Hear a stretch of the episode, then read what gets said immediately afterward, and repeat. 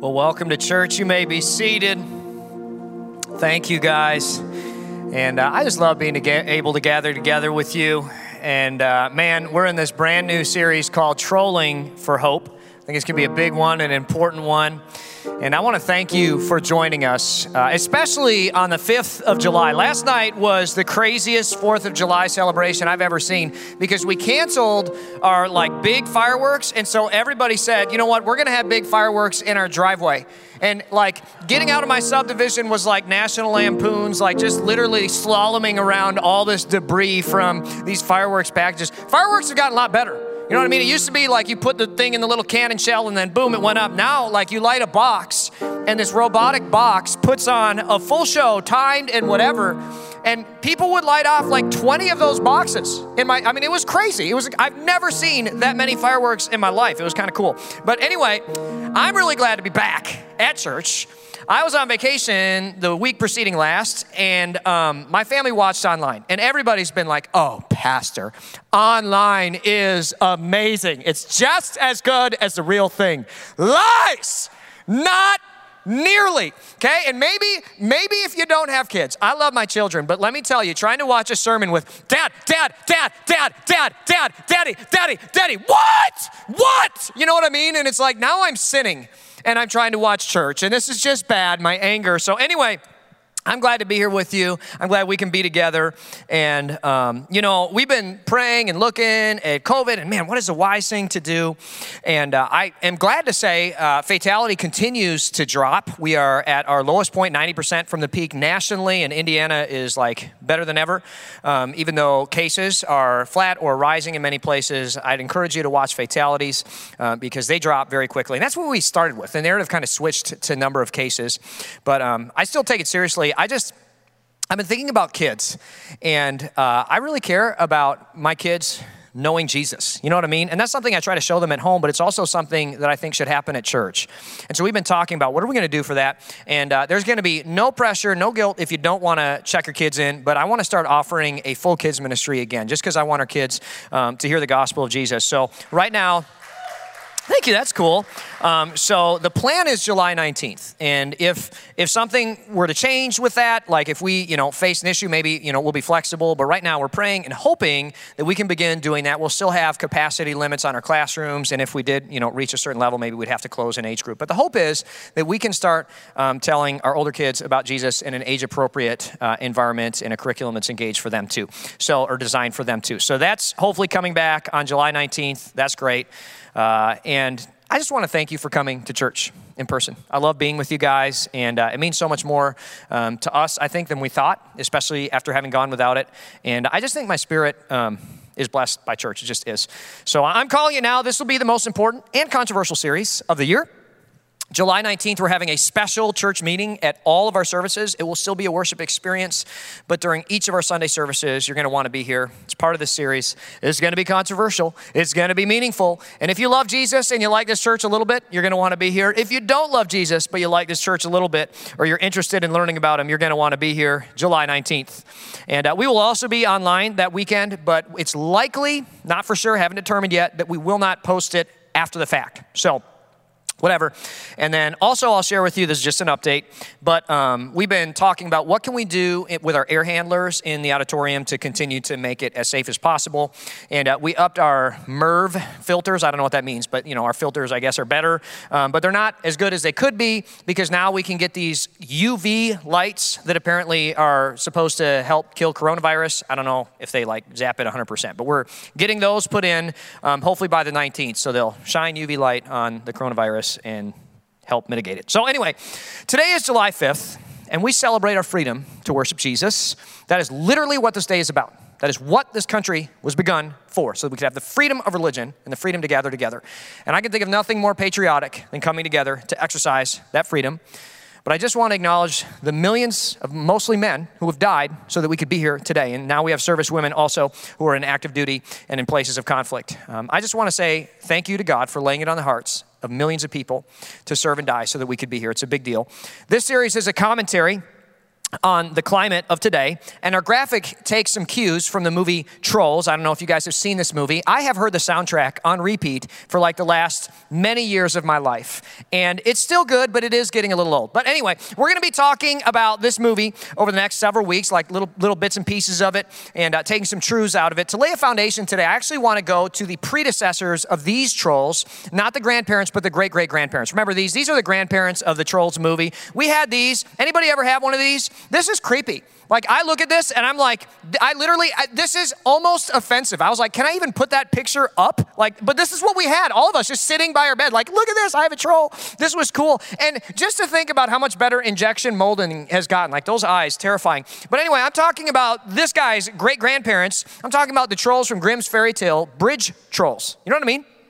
Those guys who used to be under the bridge, the fantasy creature that, you know, if you would cross a bridge and you couldn't answer the question or pay the toll, that's where toll comes from, the trolls. You know, if you couldn't pay the toll, they would um, boil you in their pot and kill you and eat you, which is like, oh, that's scary. You know what I mean? Troy, trolls represented evil selfishness. They had no friends because they found a way to make everyone an enemy in their life. I don't know if you've ever met anyone like that. And they were relational terrorists. They hurt everyone around them, including themselves, with loneliness anger and fear. Bridge trolls don't exist today, but people trolls are common and thriving. You know the types of people I'm talking about. The people who troll you by throwing a fit at Walmart because they're sold out of TV stands because they need, you know, a third TV mount for their third TV in their third bathroom. And it's like, really? Like, it's not the manager's fault that they are out of TV mounts. You know what I mean? It's just like, why are you losing your mind over that? Trolls are the type of people who hold you hostage with guilt and bully tactics in relationships. Trolls are the type of people who get kicked out of men's intramural under 25 recreational sports leagues by screaming at the refs. It's like, what's wrong with you? You know, we're all, why, why do you have to lose your mind like that? Fun story, I am the star of each of those three stories. I have done each of those three things. That's actually just describing myself because here's the truth I've been a bit of a troll. We can all be trolls. What I want you to understand fundamentally as we start is trolls are everywhere. Being a troll is natural because of sin. We all have a little troll on us. If you think that this talk is about those people, oh, I'm so glad Pastor is going to just go after those people who have those problems, you're missing the whole point. That's not what this, it's not about those people. This is about us. This is about you and me. I want to look into our hearts and I want to find places where we're struggling with the sin of trolling. Sin is sin because it hurts relationships. And fundamentally, that's what trolls do. They block, burn, destroy, and impede the bridges of relationship. The key sign of a troll to me is someone who feels like everyone's out to get them. Everyone in power is out to destroy them. A troll is a being who lives alone, proverbially and relationally, under a bridge, protecting their little emotional island. Trolls usually have been dealt a decent hand in life but they're losing with it and they feel like it's a bad hand. In America, I think there's a lot of trolls. We've all been dealt decent hands. We live in the richest country in human history, at the most prosperous time in human history. Even if we are the worst off of all Americans, we still have a great life. And yet, so many of us manage to feel like we have a bad life. Trolls are not red or blue, they're not Democrats or Republicans necessarily, they're not guys or gals, they're human. And if you feel offended, maybe this is because you struggle a little bit with trolling. And I think that trolling is the greatest single issue in America today. The greatest issue. A trolling spirit is what is dividing and killing our country. It's easy and weak and sinful to burn, ghost, and troll every bridge that makes you feel a little bit negative. It's easy to say, ah, I'm just gonna cut off that bridge. That's exactly what we're doing. It's hard and difficult to build bridges and to listen to the enemy. It's even harder to earn the right to speak, to capture hearts, to persuade, and to lead people across the bridge of relationship that are very different than you. But that is what America needs for healing. This is July 4th weekend, and if you love Jesus and you love this country, and you want to be a part of the solution, you want to be a part of healing a broken world, this message is for you. And I don't believe that it will be easy, but I believe it will be helpful. I want to start by laying out three primary attributes of trolls. And I originally had five, but I had to whittle it down. Um, I'm going to list these off, and I'm coming to your house. I'm coming to your living room. I was on vacation, you know, two weeks ago, and I just realized I don't want to lead a big church full of lukewarm people who love God as one of many good things in their life. I want to lead a church that calls people to a full and complete devotion to Jesus Christ as the only hope in the world. I want to call us to repentance and growth and conviction every week. I want this to be a place where we can level up and be challenged. And I don't just want to blow your minds with an interesting message that's theologically rich and expository verse by verse, even though that's what we're doing this week. Um, I want to challenge you to a deeper love and commitment and devotion to Jesus. Everyone at some point in this message might feel a little bit hopefully convicted, though some of us, some of us with thinner skin may feel attacked. I just want you to remember that we can't grow without recognizing the need to grow. So let's grow together. Please don't shut down mentally or walk out physically until I finish the message today. Now, back to the three traits of trolls. The three traits of trolls. Number one, trolls demand that you agree with and submit to them to cross the bridge of relationship. For a troll, if you don't agree, then we can't have a relationship. That's the way it goes. Trolls are not tolerant, they're intolerant. They will naturally say that they're tolerant, but by definition, they're intolerant. You can't cross the bridge of a relationship with a troll if you don't enslave yourself to their opinion. 100% submission or 100% silence is the only thing a troll will accept. You must enslave yourself to me. For a troll, it typically works. They say, I'm the victim, you're the offender. And in order to make it right, I'm going to hold this guilt over your head. You're the slave, I'm the master and power holder. You, if you don't submit, then I'll unfriend you and I'll block you and I'll call you a bad person. How do you like me now? Right? That's how they work. Number two, trolls want to focus only on what they hate. They don't want to persuade people to love what they love. I read a great book this week called The Three Languages of Politics. And this really is the language of politics today. It's not about what we love together. It's not about, hey, here are a set of ideals. We believe in this type of government and let's all rally around our love for this type of government and this is the way things should be ran. It's all about the other people are evil. Look how bad they are. Do you see how ridiculous this group is? I mean, they're just dumb and terrible and evil and they're just trying. I mean, can you believe it? And you know, I don't have a TV. I haven't really been engaged with a lot of the political narrative recently. I mean, I do read articles, but as far as watching, so I went on YouTube and I actually just watched some random random clips, and it was like Don Lemon is so hateful, like unbelievable. Some of the Fox News hosts I saw, I was like, "Are you serious right now? Like this is so mean. Like all it is is just they're terrible and they're terrible, and if you agree with them, you're terrible, and everything's terrible." And it's like, wow, not loving. It's not about building consensus. It's about making our party more focused on our tribe and closing our minds to what other people believe. That's the political narrative today. And that's what trolls do. Instead of reaching out to build consensus or build a bridge, it's all about burning the bridge. We do this with friends, we do this politically, we do this with our relationships. It's almost become natural. It's interesting, I did some reading about where this has come from. Sociologists attribute much of this to the decline in church attendance in America. It turns out church attendance was a part of the fabric of our society with a level and capacity that we really underestimated. Within the last 10 years, as church attendance has really begun to decline rapidly, um, we've begun to see this increase in polarization. Church in America played this critical, pivotal role in society where Democrats and Republicans, rich, poor, young, and old, would come together. Libertarians, don't forget about them, would come together to celebrate who we're for and what we love rather than what we're against. And when you subtract that from society, we end up with a place that is pretty negative. Number three, trolls will condemn and bully you and dehumanize you if you disagree with them. Trolls say, you are 100% for me or you're 100% evil. It's not just you're against me, you're evil. And we see this all the time, trolling everywhere. If you don't support this movement, then you are evil. If you don't fly this type of flag, then you're a bigot. If you don't see it this way, then you're unpatriotic and you're destroying the country. If you don't believe in this specific thing, then you're racist. If you don't speak out like I do, then you're evil. Instead of pointing at a specific issue and calling people to come together to fix it with a tangible result, we just say, if you don't agree with me, you're evil. You're evil. And this is the problem. Trolls don't try to win hearts or persuade or to build a movement. They believe that might makes right. They believe that overpowering, enslaving, disenfranchising, and destroying people rather than persuading and building relationships is the way to do things. If you don't agree with me, then you're evil, so I can destroy you. That is not what Jesus did. Jesus is unique. Jesus was the first teacher in human history that gave everyone the freedom to choose him or not. He gave compassion to those who disagreed with him. He loved his enemies. He prayed for those who persecuted him. He sought to build relationships with rather than condemn people. And instead of con- uh, condemning and dehumanizing people, he broke down ra- racial barriers through relationships, which is remarkable. He broke down cultural barriers with friendship, and he changed minds with love and friendship. This unique Christian value has transformed the world, and it's something that we take for granted today. You see intolerance in societies that don't follow this teaching of Jesus. Think about it. In the Muslim Middle East, people are beheaded, stoned, disenfranchised, excluded from society for disagreeing with the trolls. In atheist nations, particularly in China, but also Russia, people are sent to concentration camps for disagreeing with the trolls because might makes right. That's not what Jesus taught. In increasingly secular Canada, people have now lost their freedom of speech. People are imprisoned and punished for following Jesus.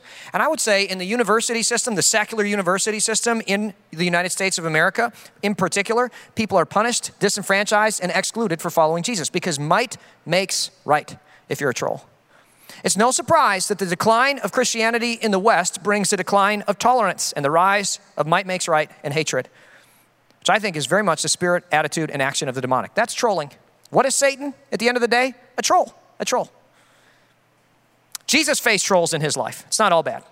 And Jesus handled trolls really well. I want you to see this example from the Bible. It's kind of remarkable. In Jesus' day, there were two kinds of primary trolls, and this is kind of interesting. There were the red trolls that I call the Pharisees, and then there were the blue trolls called the Sadducees. The red trolls, this is kind of interesting. They were all for small government, low taxes, traditional family values. They were constitutionalists. Sound familiar? Okay. True story, though. You can read the Bible, it's true. Um, the Sadducees were sort of secular. They wanted big government, they wanted big federal government responsibility. They wanted more Roman involvement. Um, they were against religion. They were essentially atheists. They didn't believe in an afterlife. They thought, thought there were some good things to take from religion, but in general, they were secularists. And that's just the way that it was in Jesus' day. It was much more polarized than we are today.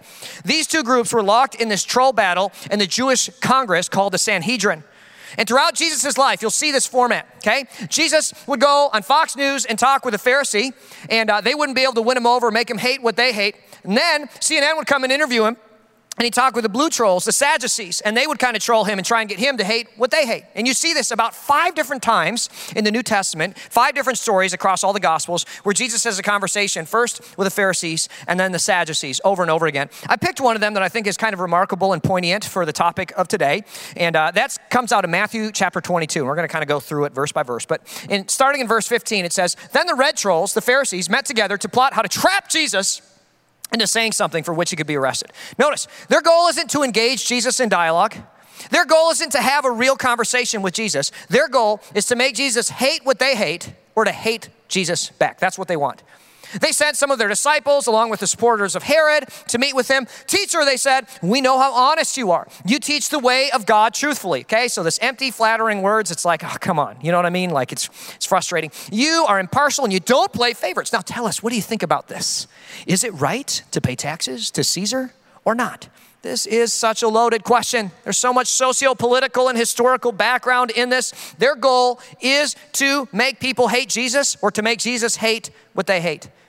They want to see his true colors shining through. If he's not on their team, they want to alienate him and they want to destroy him. If he is on their team, they want to use him as a tool. Now, his answer is brilliant right here. It says in verse 18, But Jesus knew their motives. You hypocrites, he said. Why are you trying to trap me? I love how powerfully he starts out. I feel like today, as Christians, we're a little squeamish of being involved or engaged in any conversations. And Jesus, right off the bat, says, Hey, it's okay to have conversations with people, and it's okay to call the trolls out for being trolls. I will not be trolled for, by you. I see what you're doing, and I will not kiss your shoes. I will not bow to you. I will not be silent. This isn't about red or blue. This is about people loving God.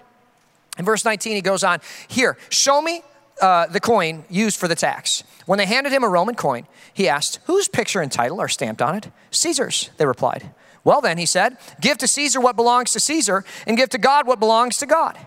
His reply amazed them, and they went away. The trolls went away. Now, this is one of the most theologically and sociopolitically rich statements in all of Scripture. And I wish I could spend a long time unpacking the significance and the historical value of him referencing one of the Ten Commandments, talking about graven images and God's image everywhere, but I, I just don't have time.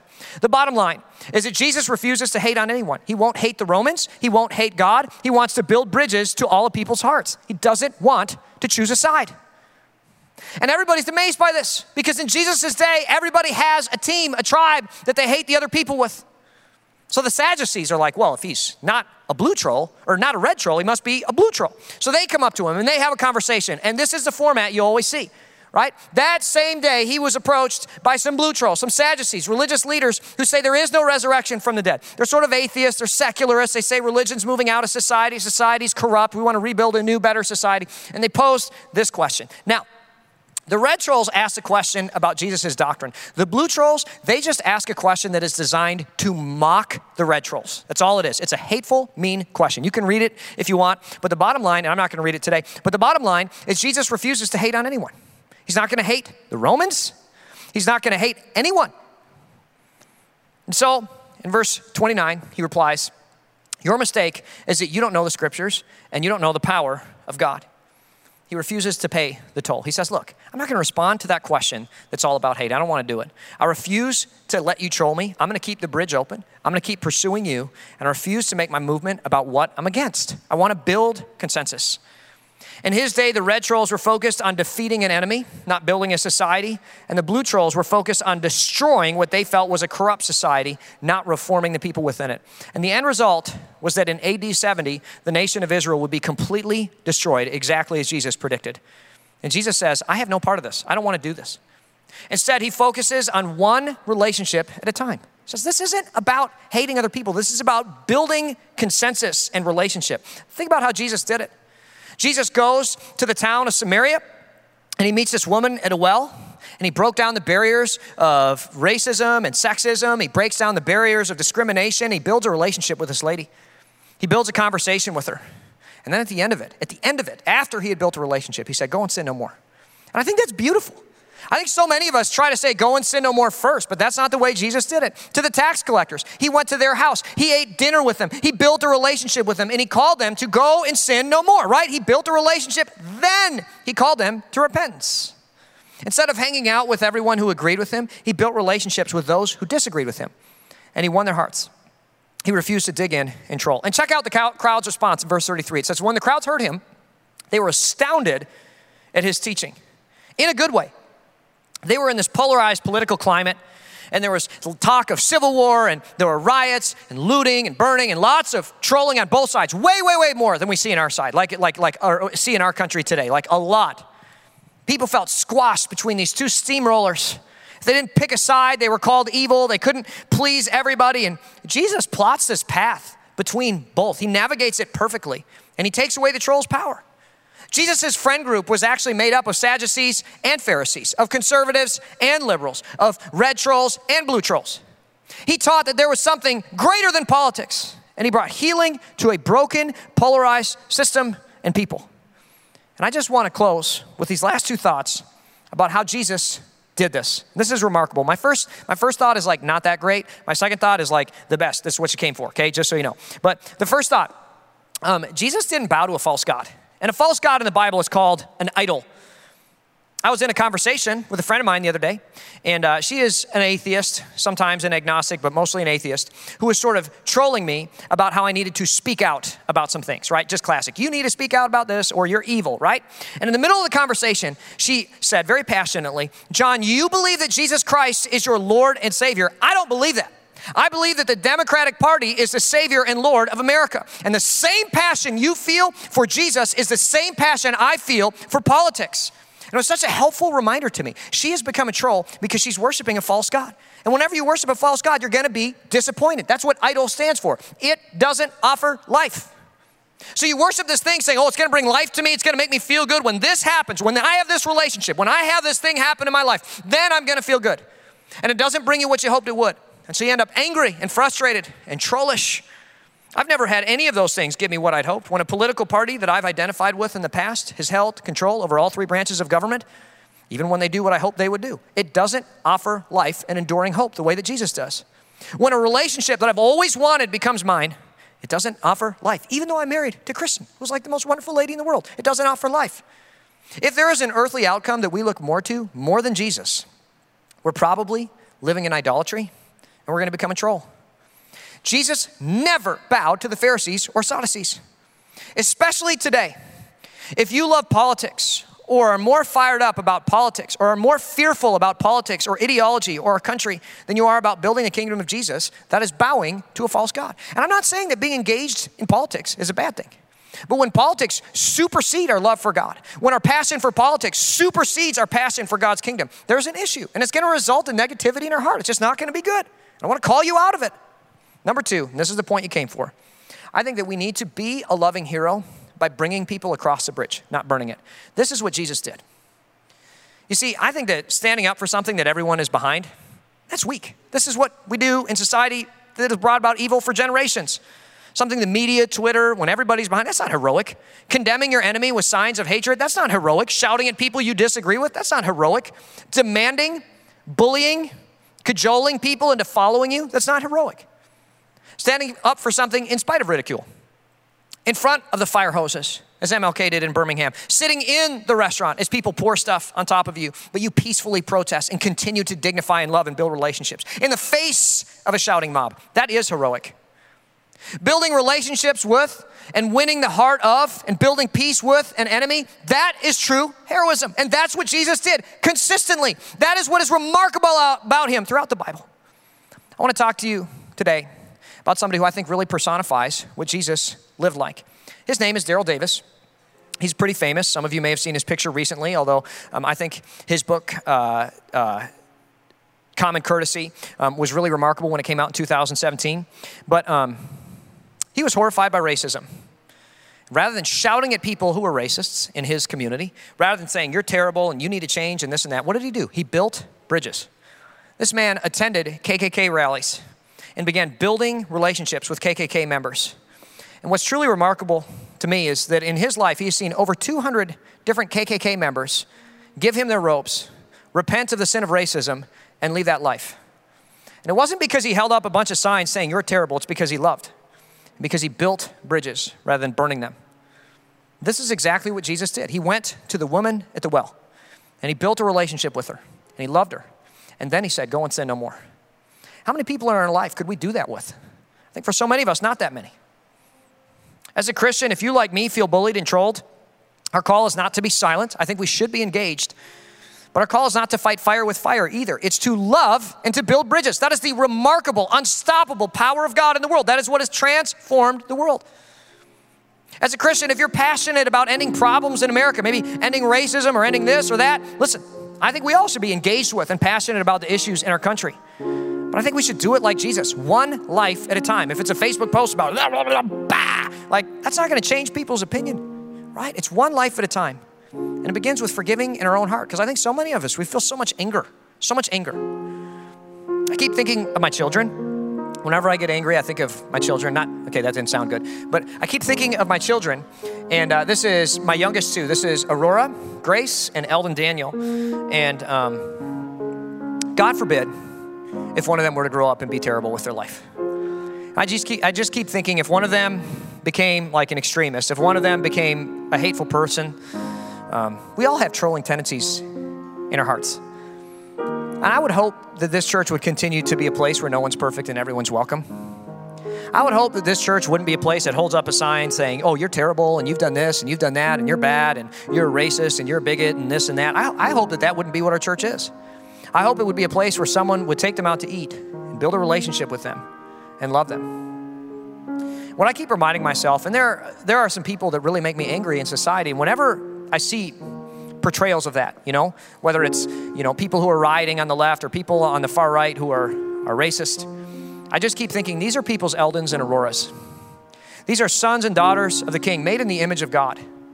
And if I am a Christian, my call is not to undignify them, my call is not to hate them. My call is not to condemn them. I have received grace from Jesus, and my call is to give grace through relationship, understanding, love, empathy, and a call to change and repentance. My hope is that people would treat my sons and daughters the same way that I'm called to treat their sons and daughters. And uh, I just want to speak to the youngest generation. If you are a Gen Zer, if you are born 2000 after, um, I just see a lot of hatred in the youngest generations of America right now. Young millennials, young Gen Zers. I think it's really bad. I think I see a really extreme and sometimes arrogant culture with like just oversimplifying complicated issues with nasty memes and this and that. And I don't think there's a lot of empathy. I don't think there's a lot of understanding. And even if you disagree with somebody, even if you think their opinions are truly evil, what if you had the courage to love them, to understand them, and to build a relationship with them? You would do far more good for the world than holding up a nasty sign saying you need to change. Sin through trolls is destroying us. It's destroying relationships. It's destroying our society. And we live in what I think has been the greatest country on earth. I love this country. I will never forget watching my mother become a citizen of this country. I'm so grateful for the opportunity that we have here. And I'm a patriotic person, and I believe that America is hurting. And Christians, Jesus is the answer to what this country needs. Keep thinking of the words in Romans For everyone has sinned, we all fall short of God's glorious standard. Yet God, in His grace, freely makes us right in His sight. Doesn't say, yet God condemns us and holds up a nasty, angry sign about how bad we are and says, You're terrible and you have to change. It says, God, in His grace, freely makes us right in His sight. He did this through Christ Jesus when He freed us from the penalty of our sins, when He built a bridge between earth and heaven through His grace. And if we receive this grace, our call is to give this to others. I just, I believe that there's a lot of us, myself included, today, who need to repent for trolling.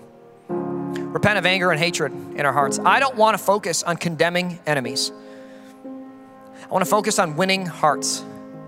And I want to be clear as Christians, now is the time to not be silent. Now is the time to declare the love of Jesus in this land. Yes, but we do it from a heart of love, compassion. Doesn't mean we compromise, but it does mean we keep building the bridge. We keep building relationship and we keep calling people to cross it. I wrote down my challenge for today. There's three questions, and I don't want you to just discuss them as a family and with your kids. I, I want to challenge you to actually pray through them today. This is one of those ones where I want you to pray through it. Three things. First one God, where have I sinned against your children by trolling and with anger? This is a big deal. Um, I'm guilty of this. I have just found myself a lot of times being like, that group of people is ridiculous. And then I look at my son watching me and receiving that sin from me to him. And I just think, man, that is not who I want to be. I want to teach my son right from wrong. I want to teach him that he has a higher calling and a higher authority that he's accountable to. But at the same time, I want to teach him to have a winsome, loving spirit and compassion and empathy for people who disagree with him. I want to teach him to win their hearts, not to hate people he disagrees with. That's the call of God on our life. Number two, God, who are you calling me to love and how? This is a big one. I think a lot of us in our life, like, need to really start praying because there's some people we're angry at. Listen, forgiveness is not a feeling. Forgiveness is a decision that we make every single day. And there are groups of people in my life who say things that I think genuinely are bigoted and discriminatory towards what I believe. And all the time, I just, I need to practice. Like, Jesus, you are calling me to love that person. And I choose to forgive them. That's somebody's Eldon or Aurora. And lastly, who is one person with very different views that I'm praying for and in relationship with that I'm pointing to Jesus. And I think one of the great problems in America today is the answer for so many of us is no one. No one. We sit down and we're like, this country is so messed up. We have all these problems. Listen, if all of our prayers were answered this week, would we see somebody far from God who is totally different than we are, filled with life in Christ? Do we even know somebody closely like that? That's a big conviction for me personally. My wife and I, you know, we believe the harvest is plentiful and the workers are few, and there's lots of people that we're winning to Christ in our life who are similar. But then there's a few people in our life that we make sure that are in our life that are very, very different than us, that hate a lot of what we believe, and that are trying to troll us. And we say, we will not give up. We will not burn the bridge. We want to continue to understand and win your heart and love you. G- guys, our church is hurting, and God has a great call on our lives. I promise you, next week is going to be really encouraging. I've got a good one, but I wanted to start off laying a foundation for it. I want to thank you for being a part of this. As we close, I'd like to invite you to have a prayer with me. Jesus, I thank you for this nation. I thank you for the privilege of living in this time and place in human history, all the comfort that goes with it. God, I just pray that you would let us be a part of bringing healing to a broken world through our relationships. I pray that you would make us people of love, compassion, empathy, but also people who are firm and clear and vision focused on what you call us to be. I pray that you would use the people of this church to bring healing and transformation to a broken world. God, help us not to be trolls, but to be people who imitate you, the way that you built relationships with people. Thank you for all that you've done for us. Thank you for the marvelous, reckless love that you showed to us. I pray that we would give that to the world in the same way that you first loved us. In the name of Jesus, all God's people said amen and amen. I want to ask you guys to stand. The band is going to lead us in a closing song. And I don't just want this to be something we sing, I want it to be a prayer we declare about God's love to us that we pass to the world.